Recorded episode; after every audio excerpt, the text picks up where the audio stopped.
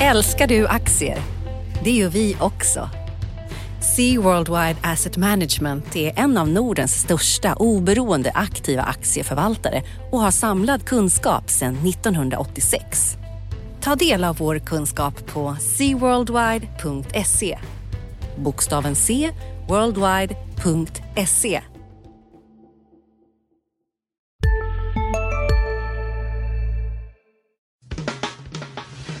Analyspodden från Dagens Industri.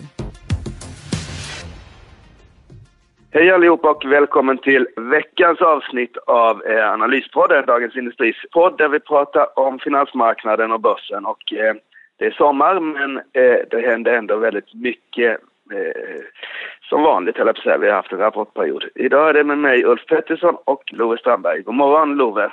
God morgon! Hur står det till? Allt väl? Ja, ja, men det är bra. Det händer mycket. Ja, det är bra tack. Det är bra tack. Eh, det är full fart överallt tycker jag. Eh, vad har du hunnit att göra i veckan som har gick? Ja, det har varit mycket. Eh, igår var det mycket Haldex eh, och sådär. Sen har jag tittat lite på Lundin Petroleum under veckan som kom med rapporter. Så det har varit, det har varit ganska spännande tider. Bra. Ja, Haldex är ju, är ju lite extra spännande tycker jag. Jag eh, ägnade faktiskt veckan åt att prata både med de här ZF-företrädare och som då la ett bud, ett konkurrerande bud på Haldex och även SAF Holland folket som la ett bud för, eh, vad blir det nu, tre veckor sedan, den 13 juli här. Och det där är ju jättespännande tycker jag. Jag vet inte vad du tycker? Ja, absolut, för det är ju, eh, nu, kom, nu är det en tysk budstrid här och eh, de kom in med högre bud som är förankrat i styrelsen också och fått redan accept av den här storägaren, ordförande Göran Karlsson också. Så att det, de har ju haft rätt tungt den senaste tiden. Haldex med, med lastbilsmarknaden i Nordamerika och även återkallelse och sådär. Så har de ju sänkts av börs.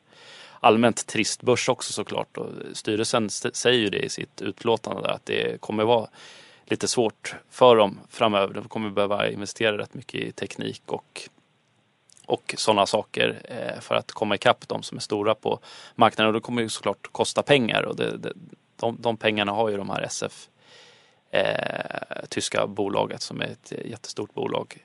Eh, och de var också, när jag pratade med vdn igår så, så var de ju intresserade av att behålla Haldex som det var. De letar inte efter synergier och så utan de ser det som ett komplement och de vill verkligen, de vill verkligen satsa på tekniken. Men det intressantaste i det här är väl om det blir fortsatt budstrid och det, den har du redan förutspått hur den kommer att gå till, såg jag häromdagen. Ja, ja precis, det stämmer. Eh, det är ett, det är ett eh, delikat läge här för de här alla inblandade. Dels Haldex-styrelsen eh, och, och, och, ledningen där och sen så har vi Haldex aktieägare och sen så har vi det här Zeppelinarbolaget och CF och sen så har vi eh, SAF Holland.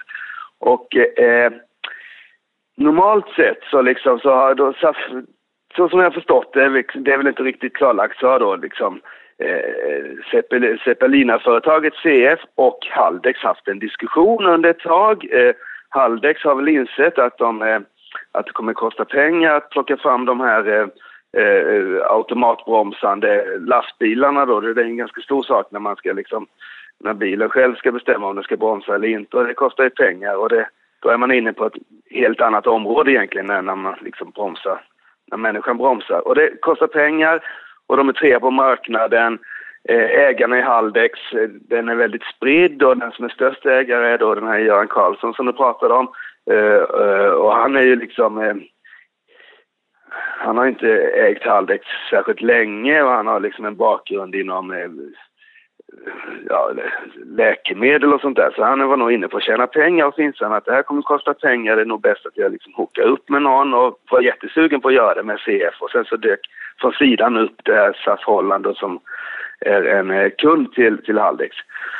Och eh, jag tror ju att SAS Holland har liksom lagt ner några miljoner på det här. De vill jättegärna ha Haldex för de skulle infria alla sina strategier med att köpa Haldex och skulle nog vara beredda att betala mer. Frågan är om de liksom viker ner sig redan nu då när de har mött på en riktig konkurrent i, om, om Haldex i det här CF då som har hur mycket pengar som helst och är långsiktiga och liksom är jobbiga på alla sätt och liksom slut i en budgivning. Men jag tror ändå att Safolan kommer göra ett försök till. De la bara en budpremie på 11 procent här i 13 juli och det tror jag inte de hade räknat med att nå hela vägen där, utan det var liksom en markering att vi Det var ju många med. som tyckte det var snålt. Om man Ja, det tyckte alla. Liksom. AF- AFA som är storägare tyckte det var snålt. Och jag, jag tror att Carnegie också tycker det var snålt eh, som äger eh, några procent. Så det, och då tror jag att, och då är min, min, min gissning, eller vad ska vi säga, min bedömning kanske låter lite finare, det är att, att eh, SAF Holland kommer tillbaks under nästa vecka eller nästa, nästa vecka med ett bud på sig 105, kanske 106. Då är man uppe på den här bud, på nivån då så att säga harmoniserar börskursen och budet. Idag är faktiskt börskursen över budet här så folk tror nog på ett högre bud och jag också. Och så får vi se då hur det här ZF gör och jag tror ju att eh, för dem är liksom inte pengarna av bekymmer och om det blir lite dyrt inte heller så bekymmersamt för dem. Det finns liksom ingen ägare bakom det där. Det är en stiftelse som liksom förser någon tysk stad längst ner i gränsen där längst ner i Ja, det verkar södra- vara en välmående stad. Ja, det måste ju varit fantastiskt. Om man, direkt när jag såg det här så tänkte jag dit måste jag liksom semestra nästa sommar. Det Ja, måste precis. vara en fantastisk stad med liksom ett bolag som omsätter 250 miljarder som, som ägnar liksom vinsten åt att göra stan trevlig. Så det, ja, dit Men där har du också, för dem jag, när jag pratade med vdn igår, han nämnde ju det också, väl, sa att de har gjort det här stora förvärvet av T, TRW heter de va, som eh, Autoliv konkurrent för ett och ett halvt år sedan som var över, över 100 Just det. miljarder. Så att han, han, nämnde ju det när, när vi pratade att det här är ju, nu har vi satsat på att göra en del mindre förvärv. Så de räknar ju Alex som är 4,4 miljarder bud här nu eh, som ett litet bolag. Och för de här SAF Holland är det ju, de dubblar ju börsvärdet om de skulle köpa det här. Och behöver väl Ja, låna precis. pengar också om de ska köpa. Och ska de lägga, ska de ändå, ska de upp på 105 kronor nu som kanske är det som behövs eller li, lite till så är det ändå en, det blir väl en halv miljard extra som de ska punga ut. Så att det, det är väl det som, eh, det, det som talar emot i så fall. De har ju synergier och grejer som de kan få ut som talar för det och att, som du sa att de har lagt ner mycket tid på det. Men det är väl det som skulle tala emot att de har begränsade Ja, resurser. att, att det börjar bli lite dyrt. Å andra sidan så lyckas man då, det är ju liksom med de här låga räntorna så, så är det ju liksom och, och så tror jag även de har kommer liksom kunna redovisa en ökad vinst på aktier genom det här budet med de här låga räntorna och om man lånefinansierar det. Så det är inga, det är inte, men det, för att det får inte bli för dyrt för det, det får inte bli för mycket. För redan idag är faktiskt eh, SAS Holland eh, rejält skuldsatt med en, med en nettoskuld på på eh, en, eh, nu ska vi se hur mycket var det då, det var eh, över en miljard i alla fall svenska kronor och det är lite mycket för det, för det typen av bolag. Ska det bli ännu mycket mer då med, med eh, så får vi se. Men jag tror ändå att de gör ett försök till och så hoppas de väl på att eh, ZF ska tröttna på att liksom ge sig in i en budgivning kring ett som de, för, för dem ett litet bolag. Men, eh, men det är min bild. Så jag tycker inte att man hade, hade jag haft några egna halvleksaktier här då så hade jag nog behållit dem för det är ganska kul med budstrider och nedsidan är inte så förfärligt stor. Den är 3-4 kronor och man har ändå gjort en bra affär på halvleksaktien under sommaren och det kan liksom dra iväg lite grann när det är två stycken som, som börjar bjuda mot varandra. Så jag tycker rekommendationen till våra lyssnare måste ändå vara att det är kul med budstrider. Jag tror att SAF Holland höjer en gång till och inte helt osannolikt kommer SF eh, att, eh, att också höja en gång till. Så då, då är man klart över nuvarande börskurs och eh, skulle det bli så att SAS Holland viker ner sig här så är det liksom ändå bara fyra spänn jämfört med vad den kostar idag och då har man ändå gjort en bra affär så jag tycker det är liksom en risk, risk väl värd att ta för de som har varit inne i halvväxeln under en period. Karon, ska vi lämna Ja. Hallex där? Ja, det tycker jag. tycker jag. Det är inte så stort för man kanske inte ska ägna en hel podd åt, åt Haldex även om det är lite spännande då. Vad är det något, ann- något annat som, som du har tänkt på? Du var väl inne lite på, eh, då eh, har du ändrat lite syn på, när vi pratade tidigare, på, på börsen framöver? Ja, ja lite, lite grann. Eh, Jag vet att vår högt värderade Henrik Mittelman här, som brukar vara en genuin optimist, är lite mer orolig inför hösten. Och det, det finns ju kanske anledning att vara, framförallt eftersom hösten brukar vara en jobbig, jobbig period på börsen. Men jag är faktiskt, jag ska inte säga att jag är superhåsad, men eh, jag är ändå lite mer optimistisk tycker jag här efter eh, under sommaren har blivit. Jag tycker att marknaden har tagit emot de här liksom eh, kallduscharna med, med eh, Brexit och, och eh, europeiska banker som, som framförallt i södra Europa då, Italien och sådär som är, som är i kris och även lite Irland.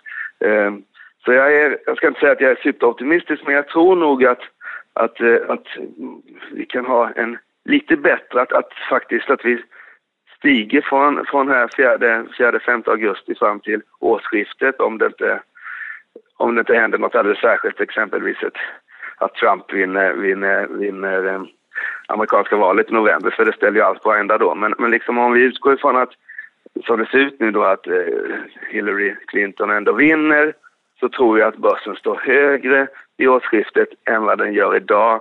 Och det är att det ändå finns liksom en, en, en styrka i det här. Jag tycker att marknaden har tagit emot, tagit emot de här dåliga beskeden som ja, vi fått under sommaren. Det är väl en sån klassisk eh, grej där att det brukar oftast vara så att so saker folk är väldigt medvetna om och pratar mycket om blir ju sällan saker som, som eh, får särskilt stor påverkan. Även om Brexit var eh, oroande så hade, när, när det blev en Brexit så folk hade ju ältat det här fram och tillbaks under väldigt lång tid och det brukar vara sällan sådana saker som, som, som slår ut systemen liksom och, och, och leder till Nej, ras. Utav de stora grejerna i höst här, det tycker jag, det, dels är det det amerikanska valet, det kommer ju vara, och det kommer ju vara eh, de här opinionsundersökningarna, jag antar att det kommer vara minst en sån där om dagen och säkert flera om dagen ibland. Ja, jag såg en idag, hon, hon, 9 procentenheter leder Hillary med nu såg jag på morgonen. Så ut, utökats sen konventen. Just det. Och det är bra, men det är klart 9 procent är ändå bara 9 procent och det kan ju svänga snabbt i, i val och sånt. Men, men, men eh, ja, så det, och sen så har vi då Fed här, eh, att se alltså amerikanska centralbanken, vad de hittar på. Eh, nu sänkte Bank of England här eh, eh, rejält och Brexit och frågan är hur det påverkar Janet Yellen i, i, USA och Federal Reserve, centralbanken, hur eh, normalt sett så bör de liksom börja höja här men det är klart att de vill ju inte gå för mycket i, i förväg heller liksom jämfört med Europa som liksom fortfarande är inne i en, inne i en väldigt mjuk period här. Så det kan, det kan göra att de här höjningarna som man började tro skulle hända efter, efter nu till hösten, att det kanske inte blir så många ändå och då är det också bra för börsen. Så jag är faktiskt lite börsoptimist inför hösten till skillnad från Henrik och det, då är vi liksom, då har vi bytt position ibland för jag har varit lite negativ medan han har varit ja, lite mer positiv Det är tidigare. bra, man ska alltid omvärdera. ja, man ska alltid omvärdera. Om, det är bra. Vad mer då? då? Eh, de här europeiska bankerna och svenska bankerna. Ja, precis. Där mm. kom det ju ett stresstest förra veckan, var slutet av förra veckan och där, eh, ja, det var väl kontentan var väl att det såg bättre ut än senast när det begav sig 2014. Men det har ju inte alls lugnat marknaderna, eller vad säger du?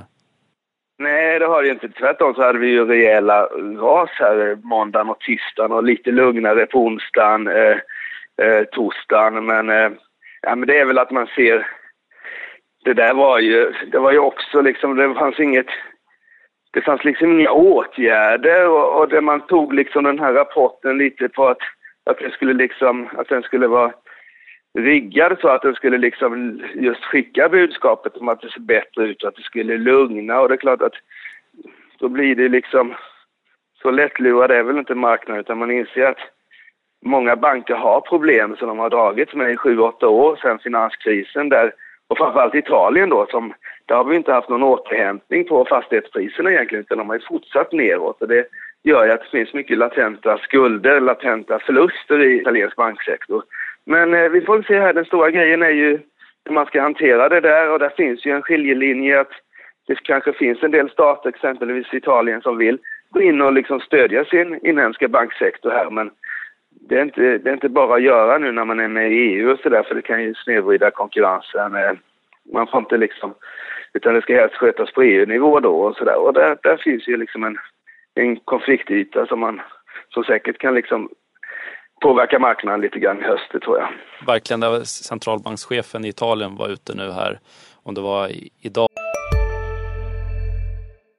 Vi är specialister på det vi gör, precis som du. Därför försäkrar vi på Swedea bara småföretag, som ditt. För oss är små företag alltid större än stora och vår företagsförsäkring anpassar sig helt efter firmans förutsättningar. Gå in på swedea.se företag och jämför själv. Just nu pågår vår stora season sale med fantastiska priser på möbler och inredning. Passa på att fynda till hemmets alla rum, inne som ute, senast den 6 maj. Gör dig redo för sommar. Välkommen till Mio. och öppnade ju lite försiktigt för att det kan nog vara en bra idé i alla fall börja titta på det där att, att eh, dra igång något räddningspaket för de italienska bankerna. Där har ju den här Monti dei Paschi som är den som alltid är i fokus. Den här italienska banken som är, går ju väldigt svagt och ska mm. ha någon plan för att avskilja dåliga mm. lån och sådär. Men det, det, ser ut ändå som det kan bli väldigt svårt. Nej, men det skulle alltså, det, det börjar bli dags nu att ta tag i det där för det, det blir liksom att det blir liksom ingen nystart för europeisk banksektor. Den skulle behöva en, rejäl nystart här. Om man tittar jämför antalet europeiska banker med antalet banker i USA så är det liksom eh, eh, vi har ju många, många gånger fler i förhållande till befolkning och sådär. Och, exempelvis den här eh, digitaliseringen som, som alla banker står för, de svenska och allihopa, den, den blir enklare om man är färre banker och är större banker. Det blir, istället för att alla ska liksom anställa IT-konsulter och köpa system och bygga nya system så är det bättre om man gör det på lite färre, färre händer. Och det där, den där naturliga och, och liksom utvecklingen som vi vill se, den hämmas lite av att, in, att man inte städar upp först innan man börjar bygga nytt. Utan och det, det är inte bra för det kan försena liksom eh, omstruktureringen av europeisk banksektor, att den blir svagare i förhållande till amerikanerna. Och det är inte heller så bra. Så det, det, det, är mycket, det finns flera skäl till att liksom ta tag i det här och det kanske ska göras på nationell nivå det, eller på EU-nivå, men det måste i alla fall göras för annars liksom fortsätter och fortsätter och ingen plockar fram de här förlusterna som alla vet finns, men som ingen vill liksom röra i. Det är lite som gamla gamla glasbruk och sånt. Man vet att det är skitigt under marken men det är liksom ingen som vill, vill liksom börja gräva. Nej, det var en intressant mm. liknelse faktiskt. Smålands Ja, det var för att jag, det var bara för att jag har varit i närheten av glasbruken här under sommaren. Jag, jag förstår det.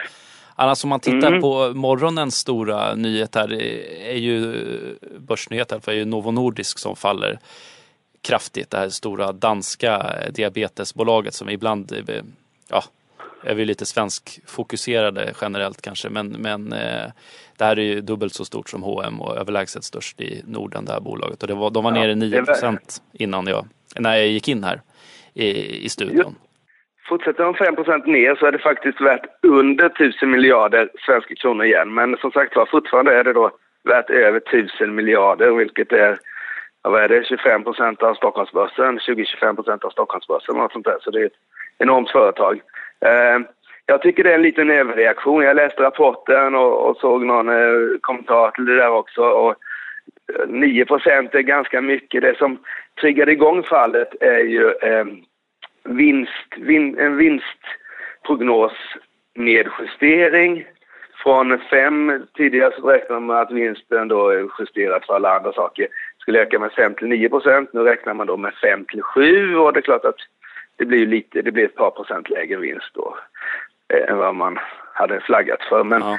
men 9 procent är ganska mycket på en börskurs och, eh, och så det i sig tycker jag inte, alltså de här 2 procenten tycker jag inte motiverar 9 procent utan det är det som marknaden liksom eh, blir lite oroad för. Det är skälet till den här neddragningen, nämligen att det är prispress i USA. Det, där, precis. det lät ju lite oroväckande.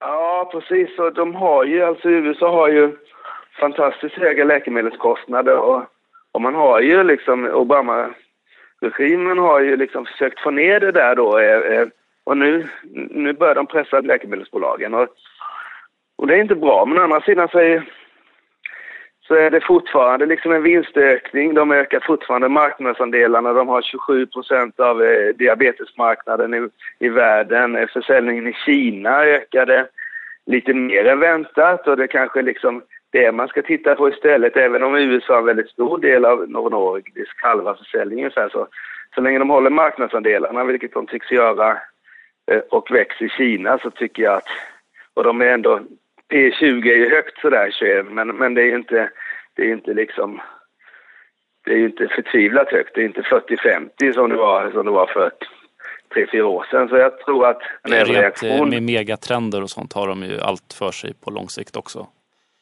Ja visst, alltså herregud. Det, det är ju... Alltså diabetes är ju en... Det växer ju väldigt kraftigt i Asien. De har ju börjat käka hamburgare precis som vi och så får man diabetes då och så hamnar man i Novo Nordisk kundlista. Så det är klart att det är en, det är en välfärdssjukdom och det kan man inte tro i världen men fler och fler eh, blir så att säga som, som vi västlänningar runt om i världen och då, då växer Novo Nordisk. Och jag tycker inte P 2022 är sådär jättefarligt eh, med tanke på att det inte var så att det var någon konkurrent som hade kommit in eller så, utan det var lite prispress i USA. Så jag tror en liten överreaktion. Eh, jag skulle inte sålt några Novo Nordiska aktier på efter 9% fall idag. Det tycker jag är lite överdrivet. Ska vi prata lite olja och Lundin Petroleum? Mm, det tycker jag. Eh, eh, hade du någon... Du hade ingen kontakt med dem i veckan, eller hur? Jo, jag pratade med vdn Alex Schneider ja. där i veckan. Och det, eh, de, de kom lät han då? Ja, men han, eh, han var ju väldigt, han är ju övertygande. Han tror ju verkligen på att eh, det här eh, utbudsfrågan med att det ska komma i balans mellan utbud och efterfrågan här vid årsskiftet 2017 och så, men att det blir lite volatila priser framöver. Men han var ju väldigt sådär, han ändå hade inte ändrat sin syn trots att det har varit väldigt volatilt den senaste tiden. Det, det som marknaden eh, tog tillvara på i deras rapport var ju just att, eh, att de hade lite förseningar där vid det här eh, Edvard Grieg-fältet som, som är oerhört viktigt för dem. Eh, där de äger 65 procent nu eh, och där de tänkte, de ska ju nå den här platå produktion och maxproduktion eh, under andra halvan här. Men nu blir den lite försenad och kommer väl i slutet av året istället. Men han, han hävdar ju bara att det är bara tillfällig grej för att det var någon eh, varningsprogram som var lite sent där och att det bara handlar om veckor. Att, att det är bara en försening av det hela, att det inte är något större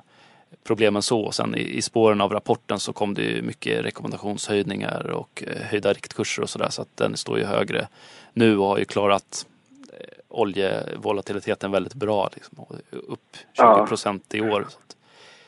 Det, det, känns ju ändå som... Ja, den har, den har ju klarat, den har ju gått otroligt mycket bättre än vad oljepriset har gjort eh, eh, sista, sista tiden här. Men och jag tror att, men det som jag tycker känns lite, lite lovande det är att vi har haft ett rejält oljeprisfall här men det har ändå stabiliserat sig. Det har inte rasat under de här 40 som är lite av en, ska säga, en, en väldigt viktig nivå har blivit för oljepriset, alltså 40 dollar för fat. Eh, och så länge det klarar där så är det ju ändå okej okay för, för eh, Lype tycker jag. De har liksom, det som var positivt i rapporten var att de hade sänkt sina produktionskostnader. Så nu kostar det då 8,80 dollar per fat att plocka upp, plocka upp olja. Sen är det massvis av skatt och sånt där, men det är liksom produktionskostnaden. Det, och det är eh, otroligt det, lite ska man säga jämf Ja, det är otroligt lite jämfört, jämfört med amerikanarna. Så, så det beror på. De kan också plocka upp olja billigt, men liksom det är, det är väldigt många eh, amerikanska, eh, på det amerikanska liksom,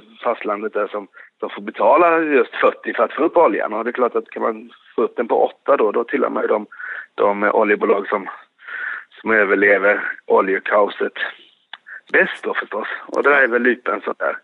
Om han får rätt nu, som han, han beskriver ju också det här, de har ju eh, efter Edvard Grieg så har de ju ett ännu eh, ett gigantiskt fält som heter Johan Sverdrup som, som de håller på att utveckla nu tillsammans med, med Statoil. Och om han får rätt då så blir det ju, det, det är ju otroliga investeringar för att få det här. Det ska börja producera 2019 men får de, han pratade om en perfect storm. Att det, de har väldigt låga kostnader nu i och med att hela branschen är pressad så de kan ju, har ju minskat kostnader för den där utbyggnaden och han trodde att de kunde minska ännu mer kostnader. Så att blir det som han tror så kommer de att ha väldigt låga Eh, kostnader när de bygger ut där och så kommer den här överbuds, överutbudsfrågan och så vara löst när den börjar producera 2019. Eh, och då kommer det ju vara, man haft låga kostnader när de bygger ut och sen får de ja. höga oljepriser när de börjar producera. Så blir det så så och sen det tycker jag ändå det är ett styrketecken det här att, att Statoil köpte 20 procent av, av Lype. Det tar bort lite den här, ska vi säga, om det nu har funnits någon slags bud eh, någon budchans till, till, till på Lupe så är väl den lite borttagen med Statoil från 20 ägare om det skulle dyka upp någon amerikan eller något sånt där. Men, men ändå, det är ett, det är ett bevis på att, på att Statoil gillar Lupe och de gillar Lupes tillgångar i form av eh, Johan Svedrup och, och, och sådär. Så det, nej, men jag tror att den är inte, den är inte sådär, den är inte, det finns ju många nedpressade oljebolag och det är ju inte Lupes aktiekurs men det är ju ändå med tanke på den kvalitet och den fram, de framtidsutsikter som finns så tillhör det de oljebolagen man ska äga för risken är mycket lägre och även om priset är lite högre så är det nog ändå så man ska tänka när det gäller olje, oljebolag. Jättebra. Är det något annat som vi ska ta upp? Har vi ju... pratat Norge, Danmark, då borde Finland också då? Ja, lite Finland, just det. Ja, eh, och det var ju, eh, ja, det var ju, Nokia-rapporten var precis som Ericssons. Alltså det är en tuff marknad, omsättningen faller beroende på om man lite valutor och sånt där men 9-10 procent. Eh, eh, justeras för valutor, det var precis vad Ericsson hade och marginalen ramlar ner till 7 procent ungefär, ungefär vad Ericsson också har. Eh. Så det är i stort sett lika trögt för, för Nokia som för Ericsson. Men att, att, att Nokia har kvar sin VD, det beror ju på men att eh, blir av med sin, det är ju att Nokia ändå gjort sin grej här. De har, de har gått samman med Alcatel för att spara kostnader på ett helt annat sätt än vad, än vad Ericsson har gjort sista åren. Så de har liksom tagit ett bett där. Sen så men bägge, bägge bolagen kämpar ju med att hitta sin roll lite grann. Ericsson har ju satsat på service och tjänster och sådär. Det är ju det är egentligen märkligt och så är det i vissa branscher att, att slutkundsefterfrågan på, på, data, på data och mobil är ju liksom fantastisk. Men de som ser till att det blir gjort tjänar inga riktiga pengar för det finns så många däremellan som, som, som, som hittar affärsmodellerna och där måste, där måste liksom, och Nokia ha gjort sina försök som har varit sådär, de här karttjänster och lite allt möjligt eh, och liksom sålt telefoner och ska starta nya telefoner och sådär men det, det måste till någonting Eh, Nokia kan nog leva länge på den här besparingarna de får med Alcatel eh, men, och Ericsson kanske lite med Cisco men det måste till liksom någonting nytt. De måste liksom på något sätt framåt i värdekedjan. Det är väl det som man kan Ja men det känns ju också som en, en grej som om i alla fall om man ska tro Ericssons styrelse där så har de, de slänger ut lite trådar och sådär men det, det verkar ju vara väldigt svårt att hitta exakt vad det här ska vara för tillväxtområden. Ja. Så det... Och det, är, det, är lite, det är lite oroande med alltså, ja, 100, anställda, 100 000 anställda är väl inte Ericsson längre. Liksom. Vi måste hitta nya produkter. Det måste ju vara liksom ett DNA i ett bolag att liksom, vi måste hitta nya produkter. Det är ju liksom, det är ju kärnkompetensen. Så det är klart att, och det tror jag inte man kan liksom verka för sånt där, utan det måste till någon slags det måste vara en, en, en miljö, en innovativ miljö som plockar fram sånt där. Det är liksom just eh, eh, nya produkter, nya, nya affärer, nya affärsmodeller. Det är liksom, eh, det är inget som man, det är inget som man liksom, det krävs lite innovation till det. Det krävs liksom lite, lite höjd, lite takhöjd och det, det är väl lite oroande då att är Ericsson känner att de inte har varit med på det där racet för det är ingen överraskning där i Internet of Things att att din brödrost kommer liksom berätta när brödet är varmt och sånt där. Det har ju liksom, sånt där har man ju vetat, men liksom att hitta produkterna och, som passar in i Ericsson, det, det är det de verkar ha misslyckats med.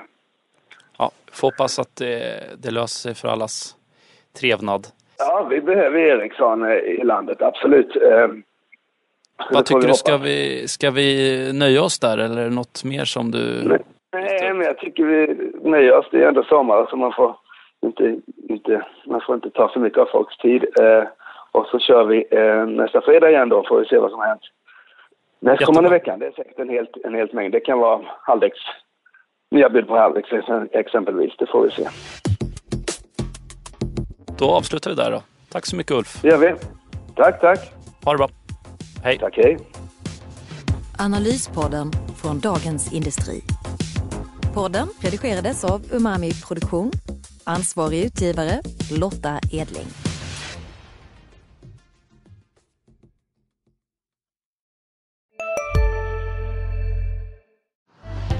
Älskar du aktier? Det gör vi också. Sea Worldwide Asset Management är en av Nordens största oberoende aktiva aktieförvaltare och har samlad kunskap sedan 1986. Ta del av vår kunskap på seaworldwide.se. Bokstaven C, worldwide.se